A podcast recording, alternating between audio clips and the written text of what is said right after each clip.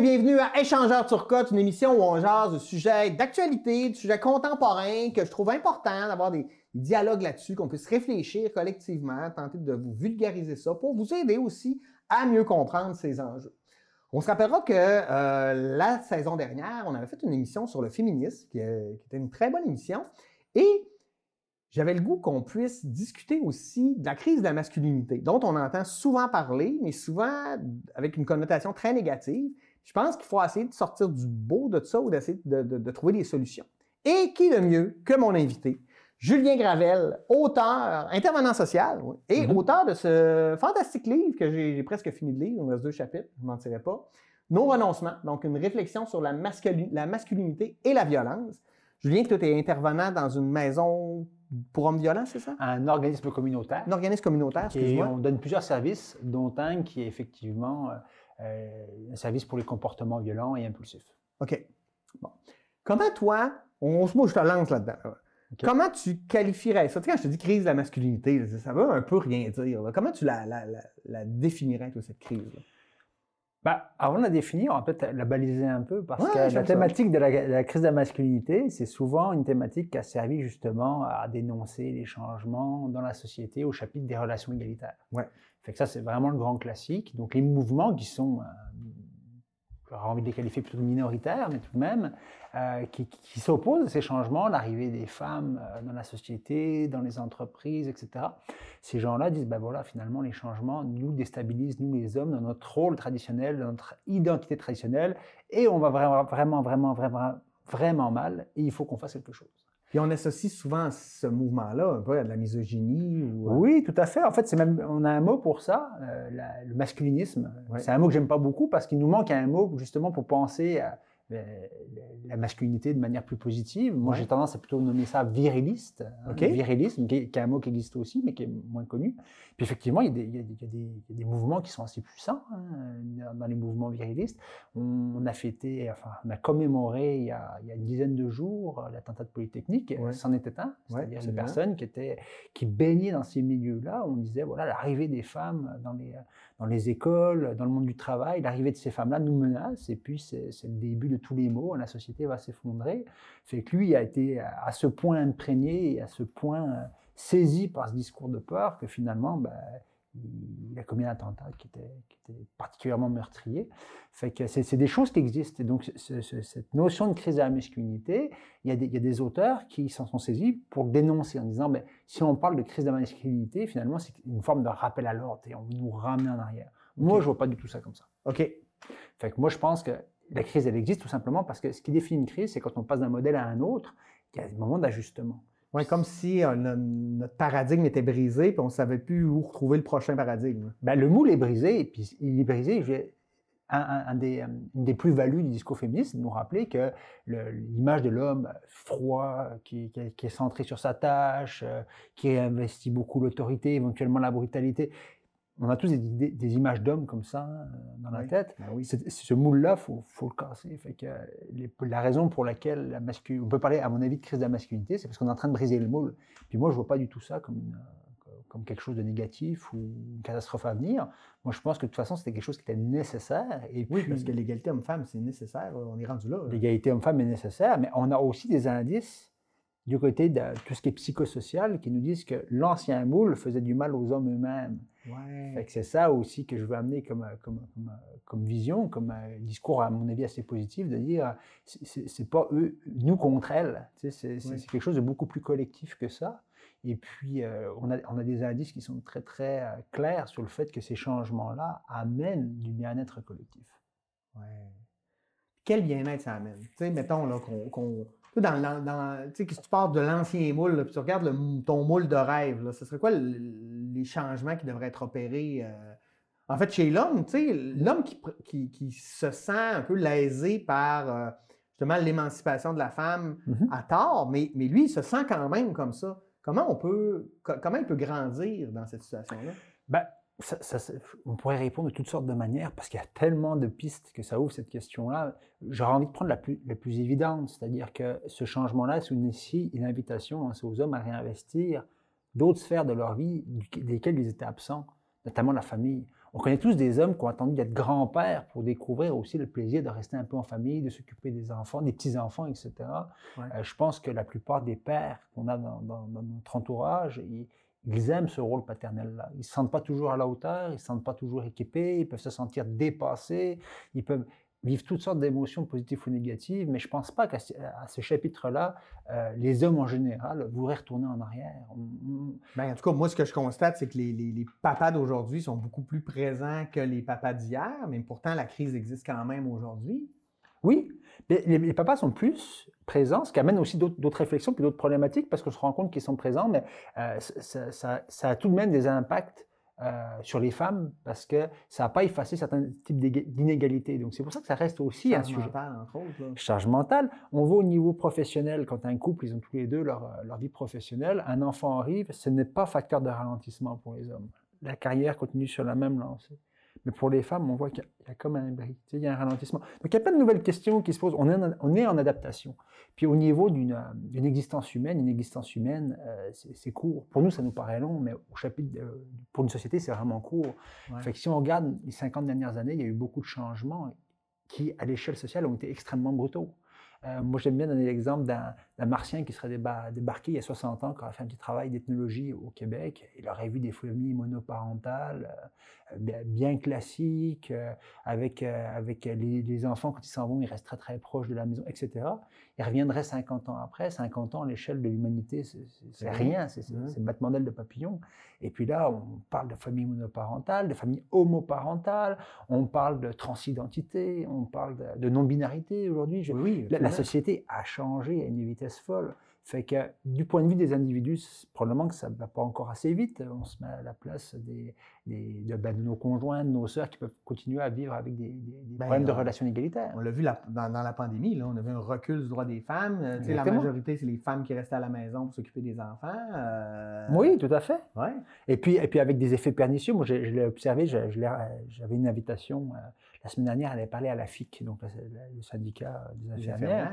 Et puis j'ai amené cet élément-là, dont je ne sais pas quoi faire, c'est juste une simple observation. Mais euh, dans les milieux plus féminins, comme le mien, moi je suis intervenant social, c'est beaucoup de femmes, on a mis en place des, des, fonctionnements des politiques de conciliation famille-travail pour que les gens puissent joindre les deux bouts plus facilement, moins de pression. Mais la conséquence, c'est que souvent les conjoints qui sont dans des milieux très masculins dans lesquels il n'y a pas ces politiques-là, eh ben, ça a renforcé l'assignation des femmes à la maison. Fait que, mmh. c'est, comme, c'est comme une espèce de grosse bête. On ne sait pas, on sait pas par quelle, quel bout l'empoigner pour faire en sorte que on arrive à rééquilibrer un peu, un peu tout ça au niveau de la société. C'est, bien compliqué. Il y, a, il y, a, des solutions qui nous manquent, mais je pense que la volonté de continuer à avancer, elle existe, surtout au Québec. Fait que on continue avec ça. Ben, il faut, il faut que ça continue à avancer. Tu sais.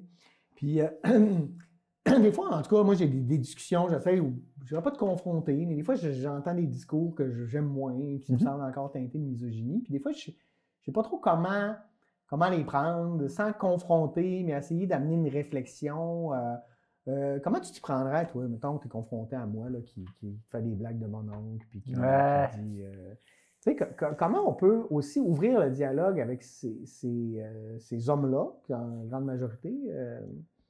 Ben, je, je, je, peux te surprendre, je vais revenir en arrière en disant, ben, déjà, il faut, faut partir du principe que euh, la vision d'une société sexuée, avec une division sexuelle, c'est quelque chose de très normal et dans toutes les, dans toutes les sociétés.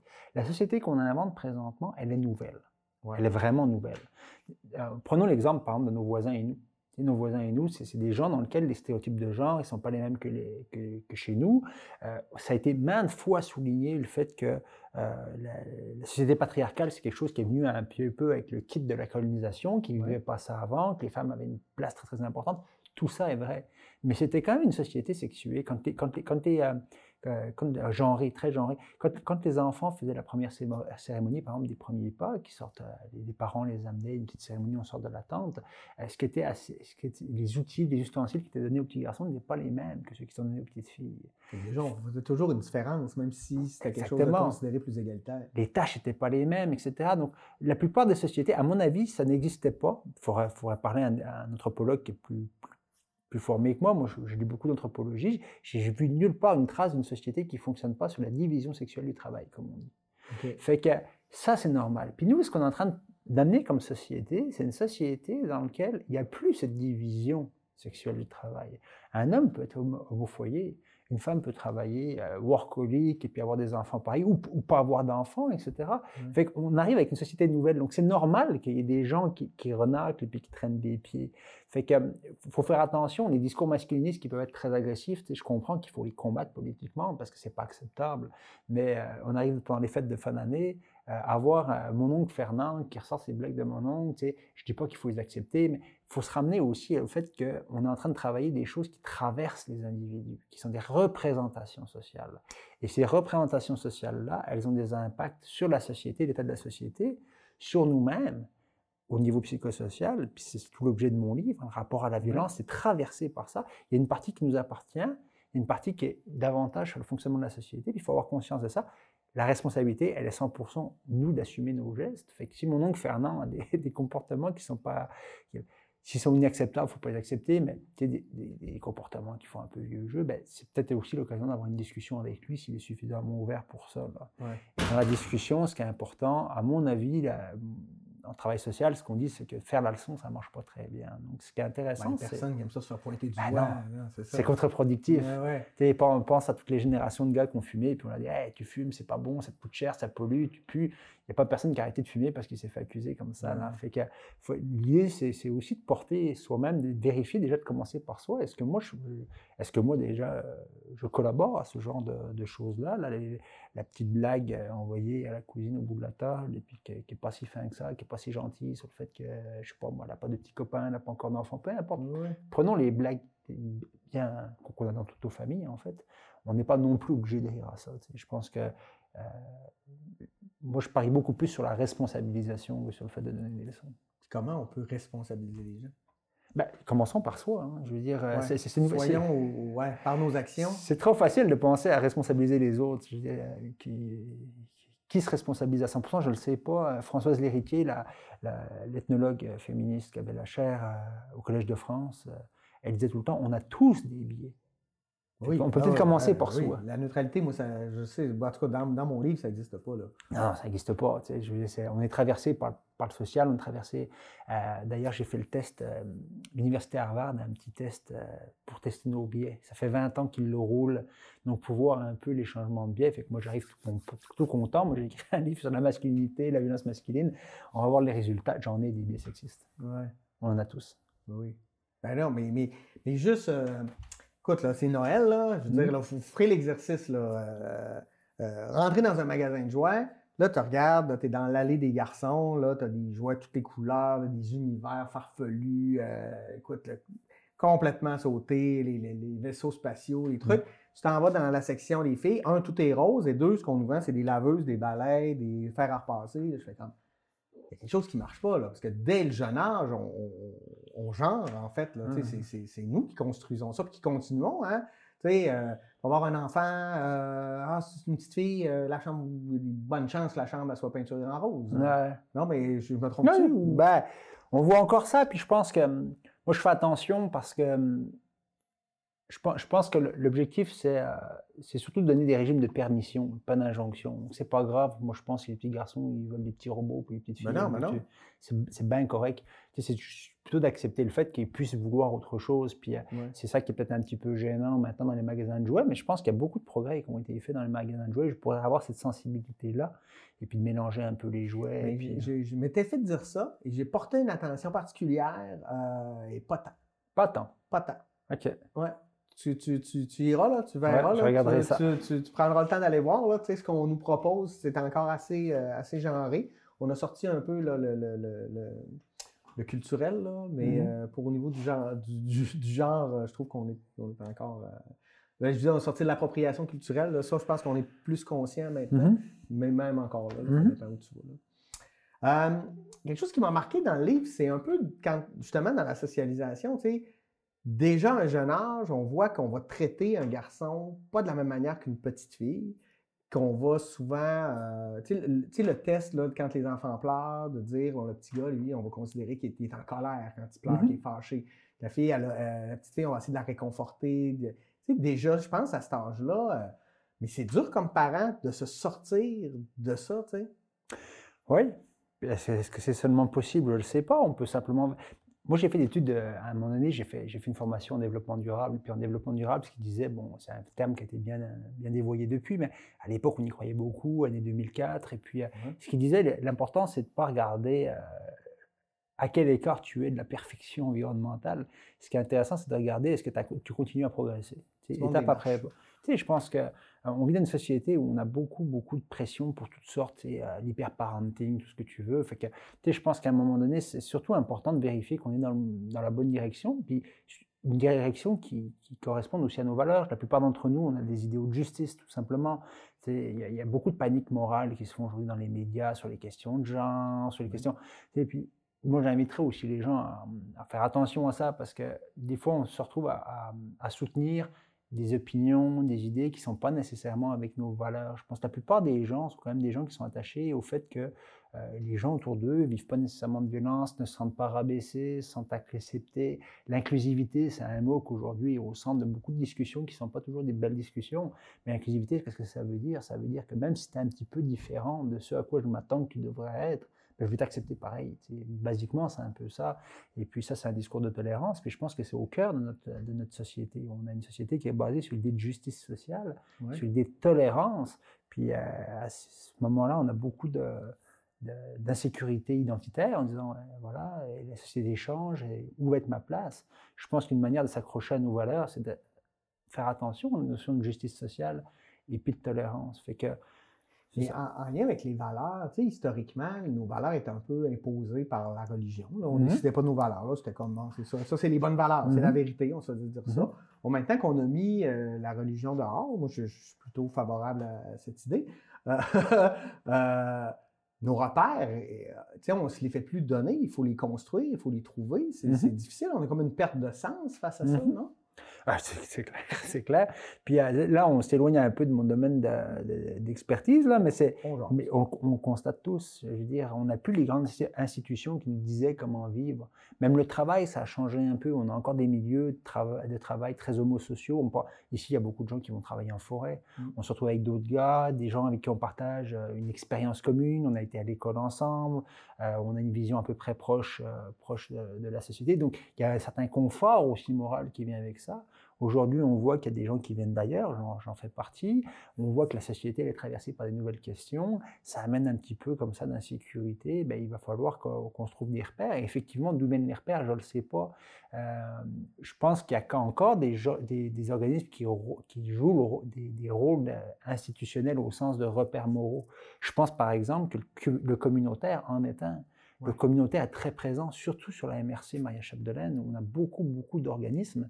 Et c'est des organismes qui sont fondés sur des valeurs communes de justice sociale, de respecter l'autonomie des gens, etc. Où vous alliez dans n'importe quel organisme communautaire, vous allez être accueillis selon ces, valeurs de base qui sont encore une fois des, valeurs de base d'une société libérale au sens politique du terme, c'est-à-dire fondée sur les droits des gens, la, permission qui est donnée de, de faire sa vie et puis d'aller vers des objectifs, des conditions de vie qui nous conviennent. Fait que je pense qu'il y a encore des institutions qui jouent leur rôle, mais sans doute moins, puis c'est surtout... Ben, ces institutions-là, ils peuvent jouer ce rôle-là, sauf qu'ils nous l'imposent beaucoup. Ils nous l'imposent plus. Ben oui, mais c'est ça qu'on veut plus, ben non, faire imposer des choses. C'est ça. Et puis ça, mais c'était simple d'avant, tu sais. C'était facile d'avoir un code moral. oui. On, arrivait, il était là, il était fait, puis... Euh, Exactement. Puis on veut plus qu'on nous impose des choses. Et toute la discussion, notamment sur le genre, sur les questions de genre, c'est ne plus se faire imposer des choses. C'est les gens le voient comme une nouvelle contrainte, ah, on peut plus rien dire, blablabla. Mais il faut flipper ça, là, puis aller regarder de l'autre côté. Qu'est-ce qui se passe? C'est qu'il y a des gens qui se sentaient pas bien dans certains moules qui leur étaient imposés, ce qu'on appelle la socialisation. Je vais peut-être éclaircir un peu plus les concepts, on va rentrer dans les concepts pour les gens. C'est la notion de genre, là, c'est pas une théorie comme on dit, oh, la théorie du genre, machin et tout, transidentité. Non, c'est pas ça. Le genre, là, c'est un mot très très basique qui désigne l'identification qu'on fait à masculin et féminin. Je prends juste masculin et féminin parce que dans nos sociétés, elles fonctionnent encore de manière binaire. Oui, on entend parler des affaires sur euh, euh, non-binarité, etc., mais il n'y a quasiment personne qui élève ses enfants autrement que dans un cadre binaire. Fait restons un peu là-dessus. Donc le genre, c'est ça. Il y, a, le sexe, l'identité biologique, hein, ça c'est la forme de notre corps, euh, la génétique, les hormones. Et puis il y a le genre. Il y a des gens qui disent c'est la même chose. Je vais boire un peu. Oui, c'est correct. Mais c'est, c'est, ouais, c'est ça. Il y a une différence entre la, biologie puis euh, le genre qui vient plus de la sociologie. ben, il y a des gens qui disent que c'est la même chose, puis des gens qui disent que ça n'a rien à voir. Tout ce qui est les, milieux queer, transidentité. Au milieu, il y a ce qu'on appelle les, les socioconstructivistes. C'est-à-dire, OK, il y a peut-être un fondement biologique, mais il est travaillé par le social. Donc, il est tout à fait probable qu'on puisse avoir une expression de genre qui ne corresponde pas nécessairement à, notre sexe. Puis ça ne veut pas dire expression de genre différente, genre j'ai été identifié homme, puis je, m'identifie comme femme, mais juste de dire moi je suis un homme, puis je ne correspond pas nécessairement au stéréotype, au moule. Parce qu'on a, on a des stéréotypes, c'est une idée préconçue de ce que doit être un homme ou une femme. Puis ça, c'est un truc qu'on fait l'expérience très facilement. S'il y, a un gars qui arrive au travail un matin, là, son, un gars ou une fille, prenons, un, individu euh, non genré. Il voit que son horaire a été complètement débattu. Fait que lui, il pense à organisation famille-travail, etc. Je ne suis pas respecté, on ne me considère pas, etc. Bon. Là, il y a plusieurs euh, réactions qu'on peut avoir à ça. Peut aller voir son, supérieur, on peut, bref. Prenons-en deux assez caractéristiques. Je peux me mettre à pleurer, à exposer ma vulnérabilité, à dire j'en peux plus, je suis à bout, etc. Puis je peux, je, peux gueuler, euh, rentrer dans la salle de pause, dire c'est n'importe quoi ici, etc. On se rend bien compte que sur ces deux attitudes, il y en a une que si une femme le prend ou un homme le prend, il sera comme validé, dans le sens c'est correct que tu te comportes comme ça. Mais si on échange, ça ne l'est plus. Ouais. Si le gars, le grand gars costaud, il se met à pleurer dans la salle de pause, j'en peux plus, je suis mal considéré. Il y a des gens qui ont dit, qu'est-ce qu'on fait avec ça? Il va vraiment mal, lui, là, un gars qui pleure comme ça dans la salle de pause. Et à l'inverse, une fille qui gueule, on a très, très, très bon, euh, bonnes études qui montrent qu'une fille qui, qui, s'affirme un peu trop fort, elle, va être jugée très, très négativement, comparativement à un homme. Donc on voit que toute notre vie, le groupe va nous donner des signaux pour nous dire qu'on est censé plutôt se comporter comme ça ou comme ça, ou pas. Et ça, c'est la socialisation. Donc, on grandit par rapport à ça. Et, donc, la, capacité que certaines personnes ont de vouloir vivre un peu en dehors de la traque, eh ben, c'est pas toujours facile. Prenons un exemple aussi simple qu'un homme qui déciderait d'être homofoyé. Il y en a. Mm-hmm. Ça prend, c'est un exercice d'affirmation de soi que de dire, regarde, moi, je veux pas travailler. Ma, blonde travaille, a un super bon salaire, tout va bien. Moi, je fais des compotes de pommes pour le bébé. Mm. C'est pas facile. Faut, faut s'assumer il y a des gens qui n'auront peut-être pas nécessairement ce courage parce qu'on n'a pas tous la même aisance puis la, même capacité à s'affirmer en société. Donc, ça va aussi beaucoup avec euh, la perception que les autres peuvent avoir de nous. De ce qu'on devrait être au départ. De ce qu'on devrait être. Mm-hmm. Des attentes que la société a envers ce que, ce que je devrais normalement être. Exactement. Ouais, c'est dur de se débarrasser de ça. Là. on est, euh, puis ce qui est drôle, c'est quand tu parles aux gens, c'est quelque chose qui n'est pas important pour eux, de, mais, mais, mais ça, le devient toujours parce que la société nous impose, en fait, ces, rôles-là. Puis elle nous les impose de manière, euh, tu sais, c'est une tyrannie douce parce qu'on ne le voit pas.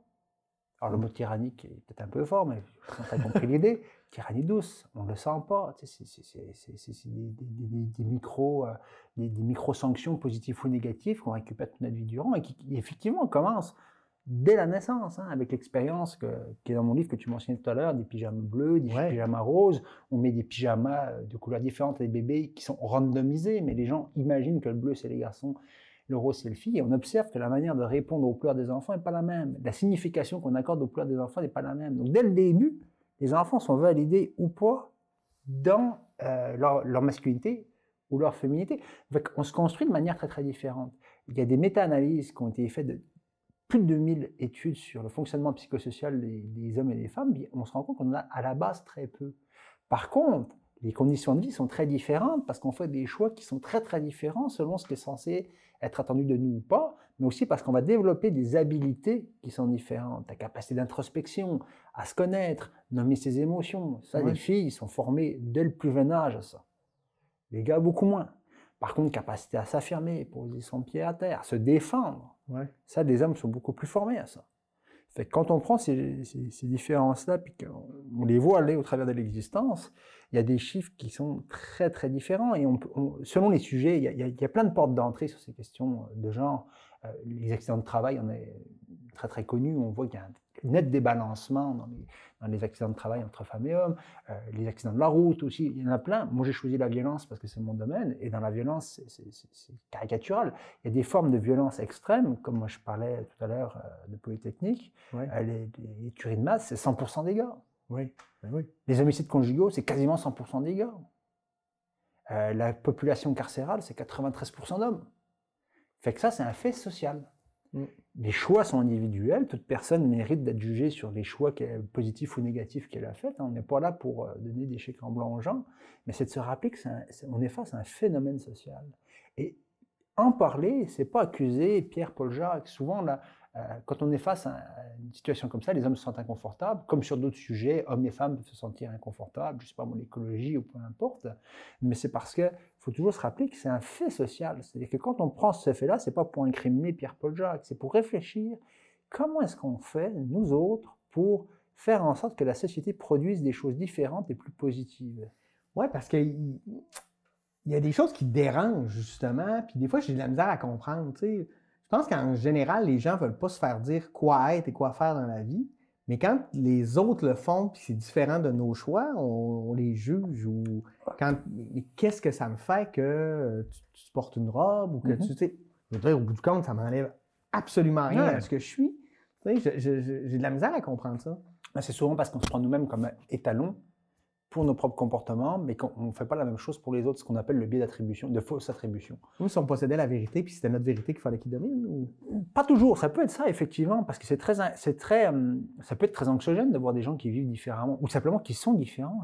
Prenons, prenons, ici, on est dans un milieu où pendant très longtemps, il n'y avait que des gens blancs, et puis catholiques ou, protestants. On a des gens qui sont moins blancs, qui ont d'autres religions qui arrivent. Ça peut amener de l'inconfort parce que ça nous oblige à travailler fort sur le social. Hein. Comment je fais moi, pour me comporter Qu'est-ce qu'il attend de moi? Est-ce que, je veux me comporter de la bonne manière? Est-ce que je veux me sentir gêné? Ça nous fait travailler fortement. Il y a surtout cette idée de biais, de, fausse attribution. Moi, ça me parle beaucoup. On, fait tous à un moment donné, on va, je sais pas, on va, on va à l'épicerie un vendredi soir, il y a plein de gens. Je suis pressé, mes enfants m'attendent. Je vois la petite, la petite caisse à gauche, là, hop, il n'y a pas y avoir trop de monde. C'est une caisse rapide ou pas? Je vais faire comme si je ne savais pas, je vais me mettre là c'est pour juste une fois là, tu sais, j'ai des bonnes raisons. Je viens deux semaines après, il y a un gars qui fait la même chose que moi, il dit lui, il est nommé un crosseur, il ne respecte pas les règles. c'est parce qu'on attribue des intentions aux gens de manière inconsciente qui sont assez peu bienveillantes souvent. Fait probablement que quelqu'un qui d'ici par exemple, qui débarque à Montréal et puis qui voit, je sais pas moi, un gros barbu en robe rose. Euh, il va se dire, ah, voilà, il provoque, ah, il était...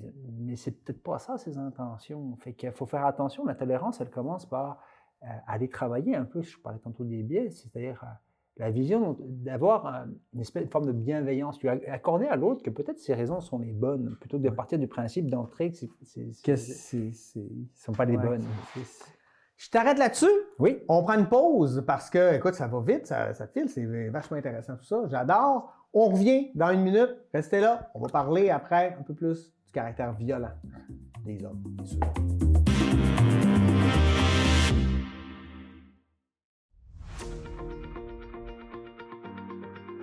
C'est un service de transport agroalimentaire sur lequel on travaille depuis longtemps. C'était vraiment important pour nous pour répondre aux besoins de livraison puis d'approvisionnement des cinq épiceries communautaires de la région, membres du réseau régional en alimentation communautaire et aussi des petits producteurs locaux, des petits transformateurs qui avaient besoin d'un transport pour assurer leur euh, distribution au niveau local. Fait qu'en tant qu'épicerie communautaire, ben ça nous permet de bénéficier d'un service de transport qu'on n'aurait pas pu avoir autrement. Puis en plus, ça favorise l'achat local puis les circuits courts. Fait que ça nous permet d'offrir sur nos tablettes des produits frais, des produits locaux à notre clientèle, puis de répondre à notre mission qui favorise la sécurité alimentaire pour tous. Fait qu'évidemment, à la base de ce projet-là, c'était une mission communautaire, mais en plus, en greffant des partenaires et des producteurs de partout autour du lac, ben, ça nous permet d'assurer la pérennité du service. C'est un réseau qui est là pour durer parce que le MAPAC, la santé publique, les trois MRC du lac Saint-Jean se sont impliqués financièrement pour soutenir ce projet-là.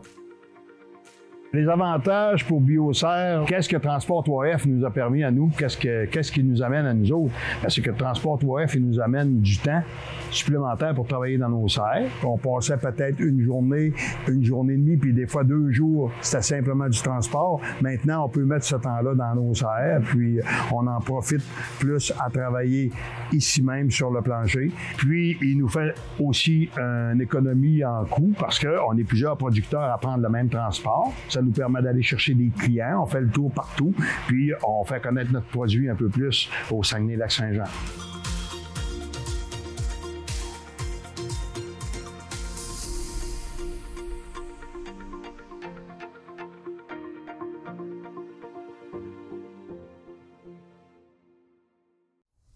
nos entreprises de transformation du bois sont activement à la recherche de bons opérateurs en usine. Tu aimerais devenir un candidat de premier choix afin de combler un des nombreux postes disponibles? Le programme en opération d'équipement de production, offert au Centre de formation professionnelle du Pays des Bleuets, te permettra d'atteindre rapidement ton objectif. Cette formation rémunérée de 870 heures se passe majoritairement en entreprise. Elle est adaptée à tous les styles d'apprentissage grâce à une pédagogie individualisée qui met à profit les techniques d'enseignement numérique. Tu pourras donc développer toutes les compétences recherchées par nos partenaires. À la fin de cette formation, tu seras en mesure de comprendre le fonctionnement et les séquences d'un procédé de fabrication, d'opérer efficacement différents équipements et de participer à l'entretien préventif ainsi qu'au contrôle de la qualité. Faire le choix de s'inscrire au programme en opération d'équipement de production du CFP du Pays Bleuets, c'est choisir d'être payé pour obtenir, en moins d'un an, un diplôme qui changera complètement tes perspectives d'avenir. Tu veux en savoir plus? Visite le www.toncfp.com ou contacte-nous directement. Au CFP du Pays des Bleuets, un à un, on forme des pros.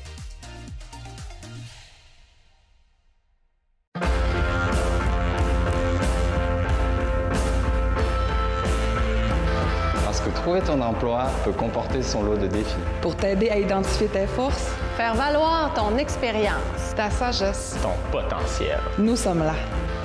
Pour encadrer ta démarche, trouver de nouvelles pistes, identifier ce qui te motive vraiment. Pour t'aider à réseauter, Accéder au marché caché de l'emploi, prendre part à un milieu actif. nous sommes là. Intégrer le travail après une période de vie plus difficile. Après un moment de réflexion, Ou si tu veux changer ta situation, nous sommes là. pour relever les défis, Malgré les limitations, les doutes, ou les différences. Pour identifier tes rêves, Faire preuve d'audace. oser aller plus loin. trouver ton emploi, Avec nous, Ici, c'est possible.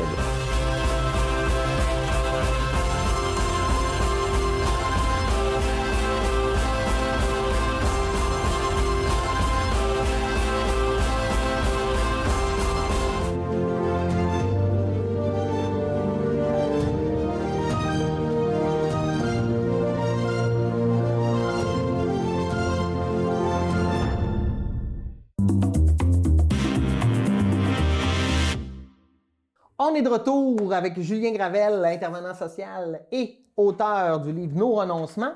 On a parlé, on a réfléchi sur l'idée de masculinité euh, dans la, la première partie, Euh, mais ton livre ou ton, ton expertise est beaucoup aussi avec la violence, hein, avec les, les hommes violents. Euh, je sais pas par où commencer, en fait, pour parler de ça. Ça reste sensible, là. Tu sais, toi, t'es, bon, tu baignes là-dedans, là. Je veux pas dire que tu es violent, là, mais dans, dans le sens où tu en vois beaucoup, tu en entends beaucoup. J'imagine même des fois, tu as dû être euh, sur le cul, excuse-moi l'expression, face à des, des situations. Euh, et ce que je comprends, c'est que des fois, ça peut arriver à n'importe qui, puis que souvent, l'image de l'homme violent qu'on a, c'en est un qui, qui est finalement une minorité, puis c'est, c'est de lui qu'on va parler, le pervers narcissique qui va, euh, bon, mais finalement, lui, il est un peu irrécupérable, puis c'est pas avec ce genre d'homme-là que, que tu travailles en général.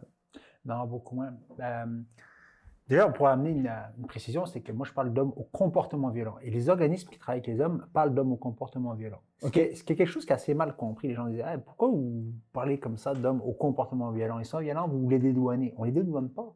C'est parce que si l'homme, si, si c'est dans sa nature, s'il est violent, ben, ben, gars, il va falloir l'accommoder. Pour homme, on ne choisit pas sa nature. Par contre, on choisit ses comportements. Fait que l'idée, c'est d'amener l'idée qu'il y a des comportements qui sont choisis. Souvent, les gars vont pas en avoir conscience. Puis, une des grandes, une des grandes euh, étapes de leur cheminement, c'est de se faire expliquer comment ça fonctionne tout ça. Les comportements. Alors, effectivement, il peut y avoir, comme on disait tout à l'heure, des gens avec des traits de personnalité peu désirables, c'est comme ça qu'on appelle ça.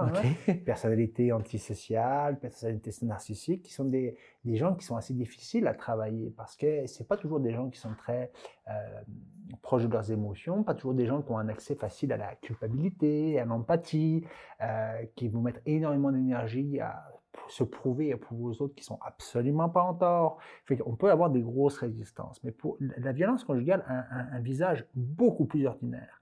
Et moi là, je trouve ça important de commencer par le bas, de Oui. commencer en bas parce que ça va nous parler de nous déjà. On va peut-être pouvoir commencer à travailler sur nous, c'est intéressant. Ouais. Donc ça, c'est important de commencer par le bas pour ça. Puis aussi parce que ça permet de comprendre euh, d'enlever en fait une contradiction. Souvent dans les discours, euh, que ce soit militant, médiatique, on nous dit deux choses. On nous dit que la violence conjugale, c'est des gens épouvantables, et puis elle est très répandue. Euh, or, dans la société, il n'y a pas tant de gens que ça qui sont épouvantables. Alors, il faut choisir. Est-ce que la violence conjugale, c'est une affaire que de gens épouvantables ou est-ce que c'est vraiment répandu? Moi, je dis que c'est répandu. Puis je pense qu'on a des grands liens sociaux à faire en parlant déjà à monsieur, madame, tout le monde, toi, moi, etc., mais surtout les messieurs, tout le monde, hein, parce qu'on pourra en reparler après, mais il n'y a, pas vraiment de symétrie de la violence. La violence féminine, ça existe. Ça, ça existe. Mais il n'y a pas de symétrie. Parce que la violence féminine, on ne voit pas comment la société travaille à pousser les femmes à avoir des comportements violents. C'est pour ça qu'on, pour l'instant, on considère que ce n'est pas un fait social. Par contre, la violence masculine, c'en est un, à cause des chiffres que j'ai ben mentionnés tout à l'heure. Les chiffres, les féminicides, les, bon, on l'a vu avec la, pandémie qui a augmenté, c'est ça qu'on veut qu'ils arrêtent. Exactement. Fait que, et puis notre, capacité de gain par rapport à des gens qui peuvent être dans des, dans des délires de contrôle absolu, de cruauté, de violence, ça va être plus difficile. C'est comme prévenir, je ne sais pas, mon les serial killer, c'est plus difficile. Par contre, prévenir toutes les violences du quotidien, les violences sexistes, euh, les violences sexuelles, même à l'intérieur du couple, etc., ça, c'est beaucoup plus accessible, c'est beaucoup plus proche, parce que c'est des questions d'éducation populaire. Donc, c'est pour ça que moi, c'est un sujet que je trouve beaucoup, beaucoup plus intéressant à les travailler, même si toute la violence, euh, la violence en général est, importante, mais aller chercher ça. Les gains, par exemple, sur la violence, je ne sais pas, en gang, les questions de drogue, ça va pas être facile à travailler, à avoir des gains rapides. Par contre, euh, la violence, je ne sais pas moi, intrafamiliale, par exemple, les, hommes qui vont taper sur leurs enfants, qui...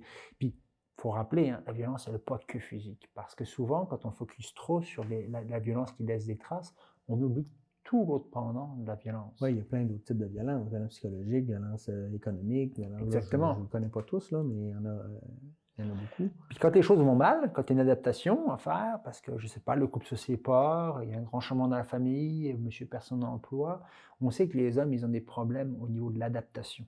Okay. Pour toutes sortes de raisons que je pourrais expliquer tout à l'heure, c'est très très bien documenté. Euh, c'est là aussi où peuvent apparaître des comportements violents. Fait que c'est toujours intéressant et important de se rappeler que finalement, tout le monde, enfin surtout les hommes, on a cette pente-là, cette pente glissante. Fait que c'est ça. Moi, je trouve ça important de le rappeler. Souvent, dans mon, environnement personnel, euh, on me rapporte des situations, parce que moi, je, travaille dans le domaine, ah, un tel, ah, il est épouvantable, à chaque fois, il, veut savoir où est sa conjointe, il faut qu'elle justifie tout le temps, elle en a marre. c'est de la violence conjugale. Ben non, il, est sympa quand même. Mais même les gens sympas peuvent faire de la violence conjugale. Il y, a quelque chose à démêler au niveau de nos représentations. Là, je suis en train d'écouter l'émission, par exemple, je suis un homme, et là, je me pose des questions. Est-ce que j'ai des comportements violents? Comment on peut, est-ce qu'on peut s'auto-diagnostiquer ou faire réaliser qu'on a des comportements ou qu'on a des tendances? Et si oui, qu'est-ce qu'on fait face à ça? Bien, la première chose, c'est se demander, est-ce que des fois, on a tendance à vouloir s'excuser un peu trop souvent? C'est un bon signe. Pourquoi je m'excuserais, moi, auprès de ma conjointe? Excuse-moi pour tantôt. Pourquoi je m'excuserais? Si ça vient souvent qu'on s'excuse ou qu'on lutte, on se trouve des bonnes raisons de ne pas s'excuser, et puis qu'on passe un après-midi à faire la liste de toutes les choses qu'elle ne fait pas correctes, puis que ça explique la situation, ben ça, ça devrait nous mettre la puce à l'oreille. Je pense que euh, quand on est bien dans ses affaires, quand on est bien dans ses comportements, quand euh, on est bien dans ses, dans ses valeurs, euh, c'est pas si souvent que ça qu'on a besoin de s'excuser, en fait. Pour ce qu'on a dit. Puis là, je parle beaucoup des femmes parce que, voilà, on sort de la, de la semaine d'action contre la violence faite aux femmes, mais c'est valable aussi dans le milieu de travail, avec les collègues, avec la famille. Si, si on ressent le besoin de s'excuser ou qu'on met trop d'énergie à justifier nos comportements, probablement qu'on devrait aller voir là. C'est la première étape. La deuxième aussi, c'est de penser qu'il y a des hommes qui, depuis trop longtemps, leur réaction, elle est un peu impulsive, parce que la violence, elle prend pas forcément des aspects spectaculaires, mais si il y a des gens autour de nous qui n'osent plus parler de certains sujets, parce que ah, si je n'en parle, ça va encore durer une après-midi, puis ou j'ai envie de me coucher, c'est sûr que si j'ouvre les sujets là, à 8 heures, à minuit, on est encore en train de peut-être que nous, on ne verra plus parce qu'on n'aura plus besoin de s'excuser et puis de se trouver des excuses parce qu'en fait, le monde n'osera pas aborder certains sujets avec nous. Ben, si vraiment on veut le savoir, on peut poser la question aux gens. Les gens sont plutôt bien informés. Puis, ce qui est surtout très, très important, puis c'est ce que je mentionne à tous les gars qui viennent s'asseoir dans la salle, c'est que chacun est 100% responsable de ses comportements. Fait que c'est pas parce que l'autre personne, le collègue, euh, la conjointe, peu importe, elle a des comportements qui, qui, qui m'agressent, que ça justifie le fait que moi j'en ai aussi, que je En fait, range sur la ouais, on fait pas mieux, en fait. Là. Exactement. Ouais. Et c'est pas parce que moi je vais reconnaître que j'ai des comportements violents que je dis que le comportement de la personne en face Il est correct. il est correct. Ouais. C'est pas du souk à la corde là. Ouais, ouais. C'est chacun qui peut regarder un petit peu, voir comment est-ce que lui il se considère par rapport à ça. Ouais, c'est intéressant. C'est intéressant, mais c'est complexe. C'est complexe, puis ça demande aussi. euh, sais, on est. On, je sais pas si le mot orgueil est, est le bon mot, là, mais des, des fois, on a de la misère, justement, à, à reconnaître, des fois, qu'on fait partie du problème. Est-ce que ça se peut, ça? Oui, tout à fait.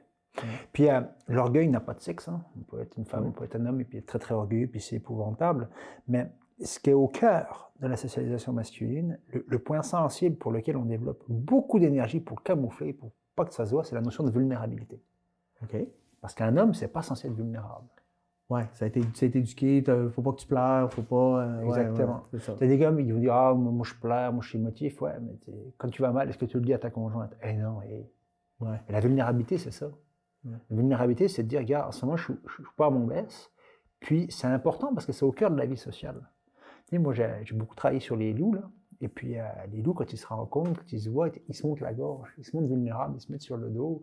Tu, sais, tu- tu- tu pourrais m'égorger si tu veux. Regarde, je te fais confiance. Ils vont créer la socialisation, non pas par la force, la crainte, la domination, les menaces, mais ils créent la, la relation par l'exposition de la vulnérabilité. Puis l'humain, c'est un peu pareil. Puis ce qui est terrible avec les gens qui, qui donnent beaucoup de change pour être invulnérables, pour dire qu'ils n'ont jamais tort, que c'est jamais de leur faute, c'est qu'en fait, ils s'isolent. Puis quand ils s'isolent, ça ne peut pas bien finir parce qu'on est des animaux fondamentalement sociaux. Ouais. Même si en tant qu'homme, on passe notre temps à nous convaincre que l'autonomie c'est important, puis je veux de personne, puis je me débrouille par moi-même, puis quand il faut monter un meuble Ikea, je regarde même pas la, la notice d'explication. la vérité, c'est qu'on on- on a besoin d'aide. Ouais. C'est au cœur de l'expérience humaine. Depuis le moment où on est, un nourrisson, il ne tient pas une journée s'il n'y a pas personne pour s'occuper de lui. Ouais. Ça, fait partie de, ça fait partie de notre itinéraire de vie. Puis si on met trop d'énergie à camoufler notre vulnérabilité, ben, ça ne fonctionne pas. Et puis l'orgueil, c'est ça. L'orgueil, c'est Hey, euh, j'ai pas fait bien, ou euh, j'ai pas été à la hauteur, puis là, on, se protège, on ne veut rien savoir, on est réfractaire, on accuse l'autre, on accuse la société, on accuse tout le monde. Mais on ne peut pas se construire une vie avec ça. Mais tu sais, il faut apprendre quand même à, à connecter avec notre vulnérabilité. Puis ça, c'est pas facile parce que il y a quelque chose aussi de, de pas agréable à se montrer vulnérable. Ou du moins, il faut apprendre, faut être capable de voir l'avantage qu'on aura à long terme en se montrant vulnérable. Mais à court terme, il y a, il y a- quelque chose, de- pas d'épeurant, mais où on, on est en on perd un peu le contrôle là, sur, sur ce qu'on est, non? Ben, la vulnérabilité, c'est un fait. Hein. Fait Ouais. qu'on n'a pas nécessairement besoin de la connecter, on a besoin de l'accepter. C'est c'est Ouais. comme ça. Puis, ce qui est très important, c'est de comprendre un petit peu comment fonctionnent les émotions. Parce que dans la socialisation masculine, ce qui est au cœur de l'expérience des petits garçons, c'est le fait que les émotions, elles sont à rejeter. Parce que quand on vit nos émotions, on n'est pas, on n'est pas masculin. Souvent, les, les quatre, ém- les quatre grandes valeurs de la masculinité, c'est l'autonomie. Autonomie, pas demander d'aide, hein, pas se montrer vulnérable c'est le stoïcisme. Donc, ce qu'on appelle le stoïcisme, hein, c'est une école de pensée grecque, mais là, on prend un, un sens beaucoup plus usuel. C'est l'idée de ne pas être sensible aux émotions. C'est la réussite. Les hommes se définissent beaucoup parce qu'ils réussissent, rarement parce qu'ils ont échoué. Et puis, c'est l'agressivité, dans un sens pas forcément négatif. L'agressivité, c'est neutre. hein. Quand, on, le- quand on met l'agressivité pour les bonnes choses, se battre, je ne sais pas, pour une grande cause, c'est très très bien. Dans le sport. Ouais, euh, exactement. Puis dans d'autres contextes, ça l'est beaucoup moins. Ouais. Fait que quand on regarde ces, ces- ces- ces- ces quatre valeurs-là qui, qui font la, la- la masculinité, ben on voit bien qu'il n'y en a aucune qui nous amène à considérer que les, les émotions, c'est une bonne chose, que la vulnérabilité, c'est une, autre- une bonne chose, sauf une émotion, la colère. Donc au niveau euh, psychosocial, ce qu'on voit, c'est qu'on a tendance à trafiquer un peu notre vie émotionnelle en cachant un peu les émotions, en les transformant en colère. Je suis en train de rouler euh, en voiture, puis il y a un gars qui me, coupe la route, il n'a pas fait attention. Oh, j'ai peur, d'un coup, euh, je me- mes enfants en arrière, grosse panique à bord, mais la panique, elle dure moins d'une seconde. Tout de suite après, je vais être en colère. Ouais, c'est pas la peur qui va être dominante, c'est on va être fâché. On la transforme parce qu'elle nous vulnérabilise, puis on ne veut pas être vulnérabilisé. C'est pas ça qu'on veut. On veut être en, en- en En contrôle, contrôle. tout le temps. On aime beaucoup quand les autres sont vulnérables. Quand notre conjoint vient nous dire hey, j'aurais besoin d'un peu d'aide, je me sens pas à hauteur, ah, ça, on adore ça. c'est valorisant. Ouais. Mais nous, là, faire la même chose avec elle, là, c'est plus difficile. OK? Fait que la vulnérabilité, c'est quelque chose qu'on a. Puis de comprendre pourquoi on a des émotions, c'est important. Moi, la première chose que je fais avec les gars qui viennent dans mon bureau, c'est que je leur explique comment tout ça marche parce que j'ai fait ce constat. Moi, là, moi, dans ma vie, moi, j'ai été élevé euh, comme un gars dans un milieu sportif, été guide de plein air. Tu comprends que c'est des milieux dans lesquels on valorise beaucoup ça. Puis l'endurance. C'est ça, l'endurance, pas sentir le froid, toutes, ces choses-là. Fait que quand je me suis retrouvé après euh, à faire ce métier-là, j'ai eu plein d'affaires parce que moi, suis un gars qui aime bien les livres. J'ai fait un peu le bilan, si tu veux, hein, de, je me suis dit, en fait, on ne sait pas c'est quoi une émotion. Puis les gars, je reçois, je leur dis, ben, vas-y, c'est quoi une émotion Qu'est-ce que ça mange en hiver? Écoute, les gars se rendent compte qu'ils n'ont aucune idée. La réponse qui vient le plus souvent, c'est ça sert à s'exprimer. Euh, non, s'exprimer, c'est un comportement. L'émotion, on a avant. C'est quoi l'émotion? Ben, L'émotion, c'est notre, cerveau qui nous parle. Il a repéré un besoin quelque part. Je me promène dans la forêt, puis je vois une tache noire. Là, je suis dans mes pensées, je vois une tache noire tu sais, forêt, tache noire, hop, il va m'envoyer un petit cocktail euh, d'hormones euh, dans le cerveau et dans le corps, un petit frisson sur la tête. Hey, c'est pas un ours, c'est une souche. Je continue mon chemin. Il répond à des besoins. Puis quand je fais des, quand je fais des hypothèses, quand j'interprète le comportement des autres, je fais, je, fais toutes sortes de raisonnements qui vont amener aussi des émotions. Et c'est de l'information. Euh, il y a deux écueils. Le premier écueil, c'est de plonger dans ses émotions puis de prendre tout, prendre tout pour argent comptant. Hein. On en connaît. C'est pas terrible. dur de passer de l'un à complètement d'un côté à aller complètement de l'autre bord. Hein. Ça, c'est pas terrible. Puis de l'autre côté, c'est de pas les écouter. Mais ces deux attitudes vont très bien ensemble parce que tu comprends que s'il y a des choses qui t'énervent dans la vie, puis tu les étoffes, tu les étoffes, tu t'exprimes pas, tu ne tu mentionnes pas tes limites, tu mentionnes pas ce que ça te fait, à un moment donné, tu vas exploser, tu vas de l'autre mm. côté, puis c'est là où tu as l'air d'un fou chez toi en train de gueuler, et puis, puis faire un trou dans le Jiproc, là. Ouais. Fait que ce qui est important, c'est de considérer que cette information est importante, elle est à considérer, se faire confiance. Si ce que j'ai entendu, me met en colère, m'inquiète, me rend triste, me déçoit. Mais c'est soit que j'ai sauté aux conclusions, puis, il va falloir que j'en parle pour vérifier que ce que j'ai compris, c'est bien ça, l'information est bonne. Ou, soit ça veut dire que ce qu'on me dit, pour vrai, ça me fait du mal, puis il va falloir que j'apprenne à mettre mes limites, puis dire, gars, ça, je suis pas prêt à l'entendre, puis si tu me le répètes, il va falloir que je considère un peu la relation. On n'est pas pris pour la vie avec, euh, avec les gens avec qui on est dans notre réseau social. Hein. Si dans un réseau social, il y a des relations qui ne nous font pas du bien ou qui virent continuellement au vinaigre, incluant le couple, des fois, il y a des, décisions à prendre aussi.